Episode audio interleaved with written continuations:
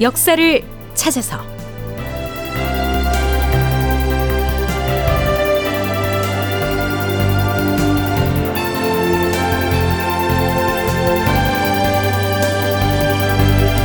제 1267편. 원숭아는 왜 모물룡을 죽였나? 극본 이상락. 연출 박기환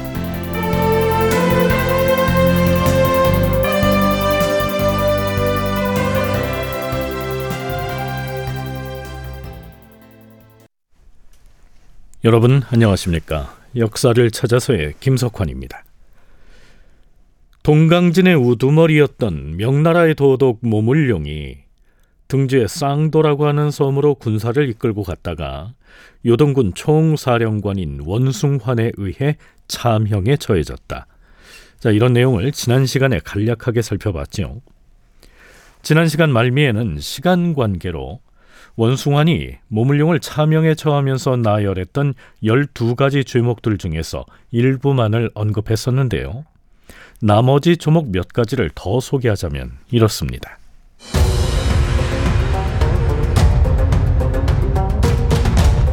모물룡 니놈이 일곱 번째로 저지른 죄는 민간의 부녀자들을 강탈하여 거느리기를 주저없이 하였고 너의 부하들도 그것이 나쁜 일인 줄 알면서도 똑같이 따라하게 하였으니 마땅히 차명에 처할 죄이다.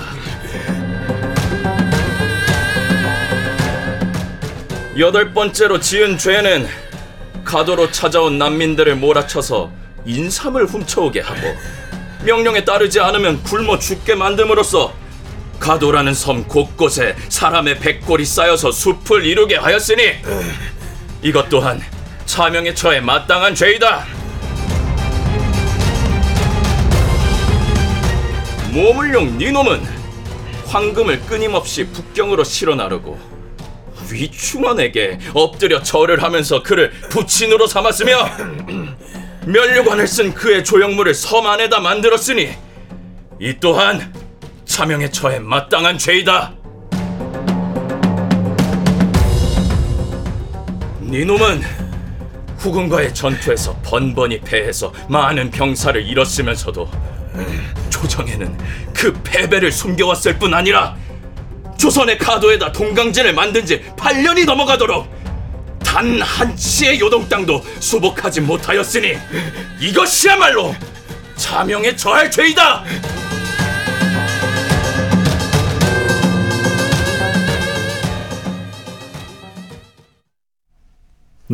원숭아니 열관 모물룡의 죄목은 대개 이상과 같은 내용입니다. 그 중에서 북경으로 금을 실어 날라 위충헌에게 바치고 그를 아버지로 삼았다. 이런 내용이 있었지요. 이 시기 명나라 조정에서는 환관들이 득세를 하고 있었는데요. 위충헌이라고 하는 이 환관이 대표적인 세력가였던 모양입니다. 자, 이 대목에 대해서는 공군사관학교 남호현 교수의 얘기 들어보시겠습니다. 명나라 내부에서도 이때 당파 싸움이 지금 벌어지고 있었기 때문에 황관들이랑 결탁한 당이 있었고 또 이제 한림 학사를 중심으로 해서 문관들을 중심으로 구성된 당이 있었다 보니까 원숭왕 같은 경우는 문관들과 좀 더 가까운 편이었던 것으로 저희가 이해를 하고 있고 모물령은 확실하진 않지만 황관들의 그 도당과도 일정한 관계를 맺고 있었던 것으로 보여집니다. 아마 그러한 명나라 내부의 복잡한 사정도 분명히 작용을 했을 것이다. 모물룡이 숱한 문제를 안고 있었음에도 가도에 자신의 제국을 구축하고는 중앙조정의 감찰도 받지 않고 온전할 수 있었던 것은 바로 이 환관 세력가와 결탁을 했기 때문이다. 이런 해석이 가능하겠죠.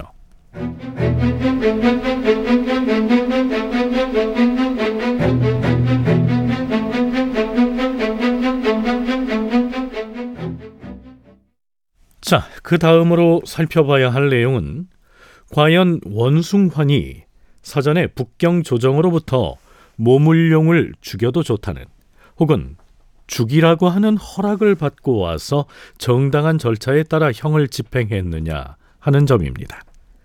명사 열전편에 나타난 모물룡의 사형 집행 과정을 살펴보시죠. 원숭환이 결박당한 모물룡을 향해서 12가지 죄목을 열거한 뒤에 부하 장수들에게 이렇게 물었다. 모두 들었는가? 죄인 모물룡의 목을 베어야 하지 않겠는가? 그러자 부하 장수들은 두려워서 예, 예 하면서 순종하였다. 부하들 중에는 모물룡의 수년간의 노고를 칭찬하는 자도 있었으나 원숭아니 호통을 치자 그 위세에 눌려 입을 다물었다. 이윽고 원숭아니 북경 방향을 향하여 머리가 땅에 닿도록 절을 하면서 황제를 향해 말했다. 황제 폐하! 신이 지금 모물룡을 주살해서 군의 기강을 엄숙하게 하려고 하옵니다. 장차 여러 장수들 중에서 모물룡과 같은 자가 있으면 폐하께서 그런 자들 모두를 주살하시옵소서! 주살한다는 말은 죄를 물어서 처형한다는 뜻입니다.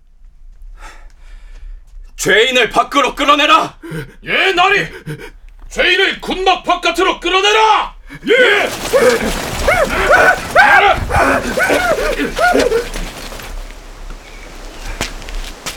상방검을 가져오너라. 예! 상방검 여기 있사옵니다. 죄인은 칼을 받으라.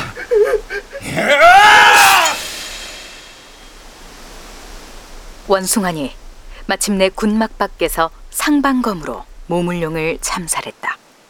그런 다음 이렇게 말했다. 차명에 처한 자는 모물룡 한 사람에 그칠 뿐 그 부하들은 죄가 없으니 그 누구도 벌하지 않을 것이다. 안심하라.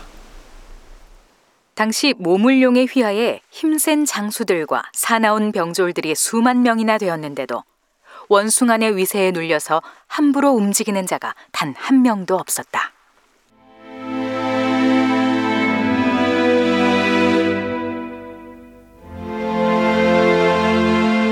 원숭아는 모물룡의 시신을 관에 넣게 했다. 다음 날 아침, 원숭아는 술과 재물을 바치고 제사를 지내면서 눈물을 흘리며 말했다.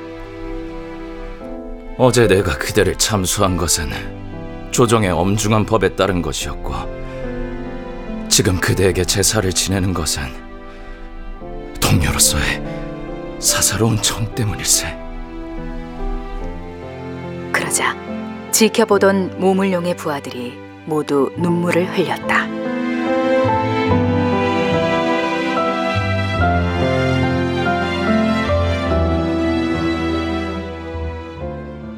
네, 지금까지 요동경략 원숭환이 도독 모물룡을 참살하는 과정을 살펴봤는데요.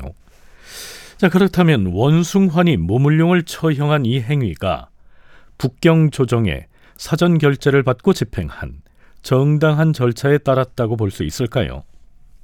서강대 계승범 교수는 사전에 조정의 결재를 받았던 것이 아니라 원숭환이 임의로 판단해서 죽였을 것이라고 분석합니다.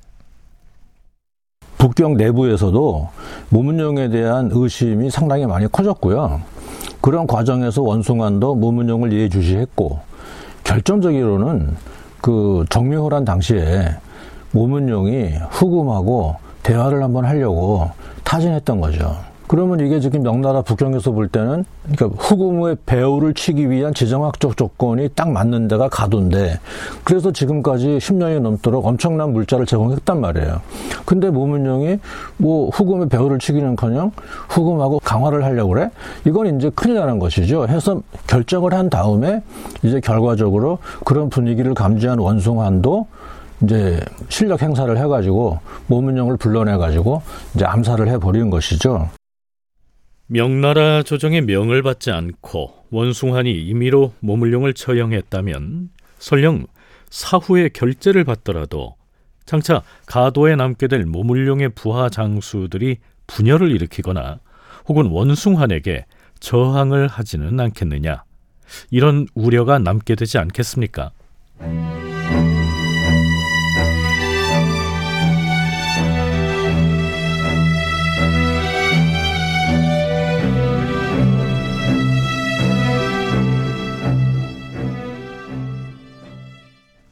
관련 사료에 따르면 원숭환이 모물룡을 처형한 날짜는 인조 7년인 1629년 음력 6월 5일이었는데요.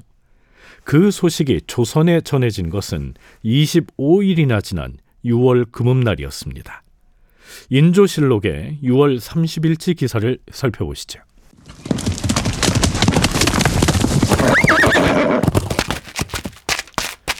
이날 평양의 도원수부로부터 전령이 달려와서는 승정원의 급보를 전합니다. 전문을 읽어본 승지가 어전 회의가 열리고 있는 편전으로 급히 달려가지요.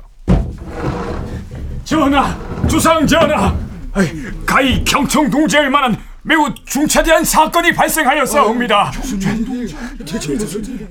무슨 일인데 그러는가? 승진은 차분히 설명을 해보라. 아, 지금 도원수 김시영이 평양에서 급보를 알려왔사온데 지난번에 수십 척의 선박과 군사를 이끌고 등주로 갔던 가도의 모물룡 도독이 그래. 모도독이 어찌 되었다는 것인가? 이 쌍도라는 섬에서 원숭한 요동 경력에 의하여 처- 처형되었다고 하옵니다. 아니 무어라? 원숭한 경략이 모물룡 도독을 죽였다는 말인가? 이- 여기 그 도원수 김시영이 보낸 전문이 옵니다. 도원수 김시양이 인조에게 보고한 내용은 이러했습니다. 주상 전하, 지난 6월 초타센 날에 도동 모물룡이 쌍도에 도착하여 요동 경략 원숭안을 만났다고 하옵니다. 하운데 원경략이 전배란을 열어서 모물룡을 접대하다가 갑자기 성지와 영전을 소매 속에서 꺼내 보이고는 좌우에 명하여 모도독을 끌고 나가서 목을 베었다고 하옵니다. 그 직후에 원경략은 허씨성을 가진 감군을 가도의 사신으로 파견하였사온데 허감군이 가도에 들어와 군병들을 점검하자 섬 안의 장졸들은 모물령이 죽었다는 소식을 듣고는 모두 통곡을 하였다고 하옵니다.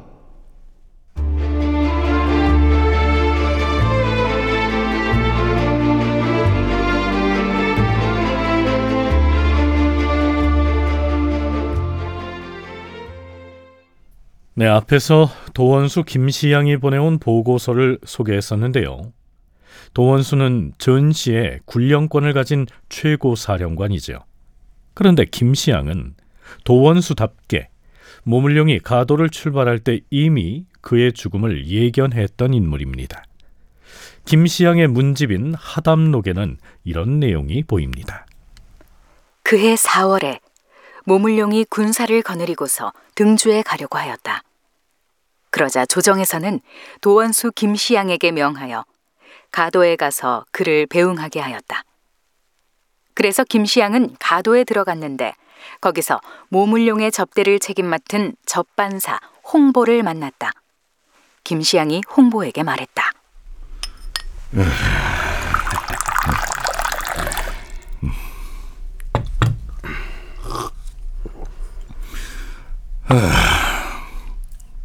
모물룡이라는 사람 말이야. 참으로 경솔하고 천박하게가 이를 데 없는 사람이야. 그 사람의 표정과 구사하는 언어를 보면 거짓을 꾸미고 둘러대는 모습이 훤히 나타난단 말이지. 돈수나리 말씀 조심하십시오. 놈들이 우리 말을 알아듣지도 못할 텐데 무슨 걱정이요? 아, 내가 장담하건대 이번에 도덕이 쌍도에 들어가면 살아서 나오지는 못할 것이요. 반드시 죽음을 맞이할 것이요. 홍보는 그의 말을 믿지 않았다. 모물룡이 가도를 떠나자 접반사 홍보도 섬에서 나와 평양으로 나왔다. 6월에 도원수 김시양과 평양 동포루 위에서 만나고 있었는데 그때 마침 원숭환이 모물룡을 죽였다는 소식이 날아들었다. 홍보가 깜짝 놀라서 말했다. 아이, 모물룡이 떠나기도 전에 영감께서는 모물룡이 이번에 가면 반드시 죽을 것이라 예언을 했었는데 이번에 정말로 그가 원숭한 경력에 의해 초형되었다고 하니 아이고 아니 그것을 어찌하셨습니까?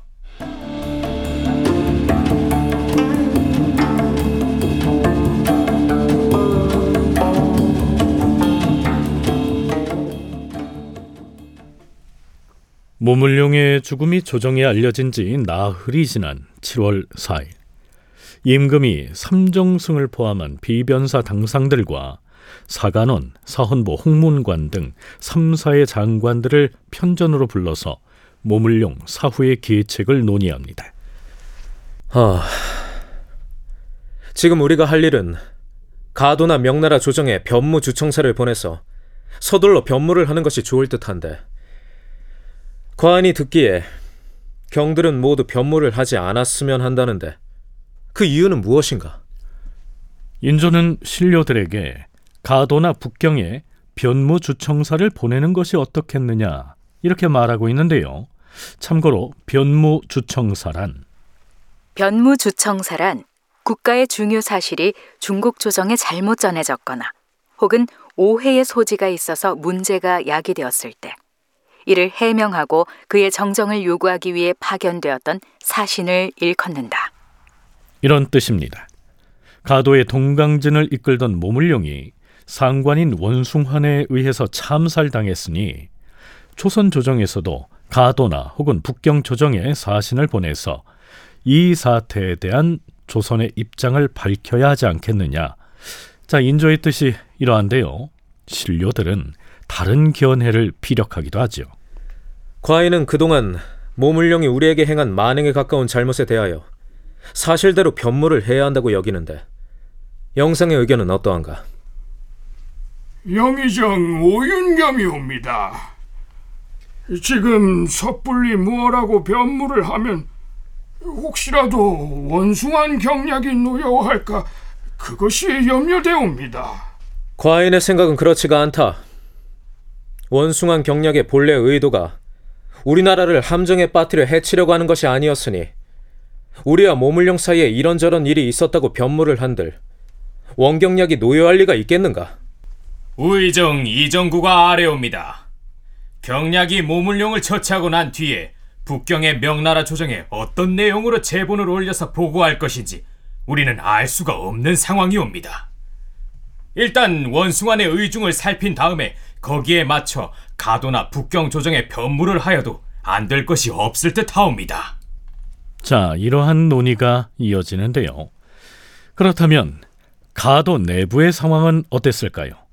7월 2일치의 인조실록에는 원숭한 경략은 자신이 거느리고 있던 부총 서부주를 가도에 보내서 섬 안에 있는 사람들을 위안하고 군병을 점검하였다. 이렇게 기술돼 있습니다. 그런데요, 당일인 7월 2일에 평안감사 김기종이 이런 내용의 계문을 올립니다.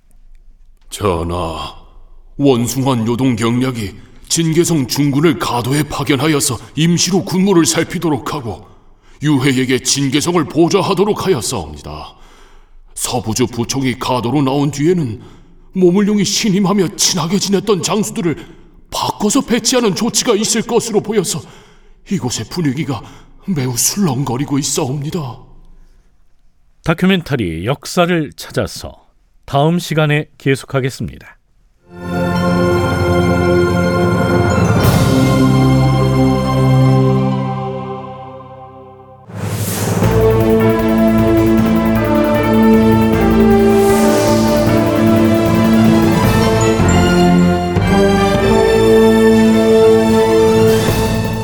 다큐멘터리 역사를 찾아서 제 1267편 원숭아는 왜 모물룡을 죽였나 이상락 극본 박기환 연출로 보내드렸습니다.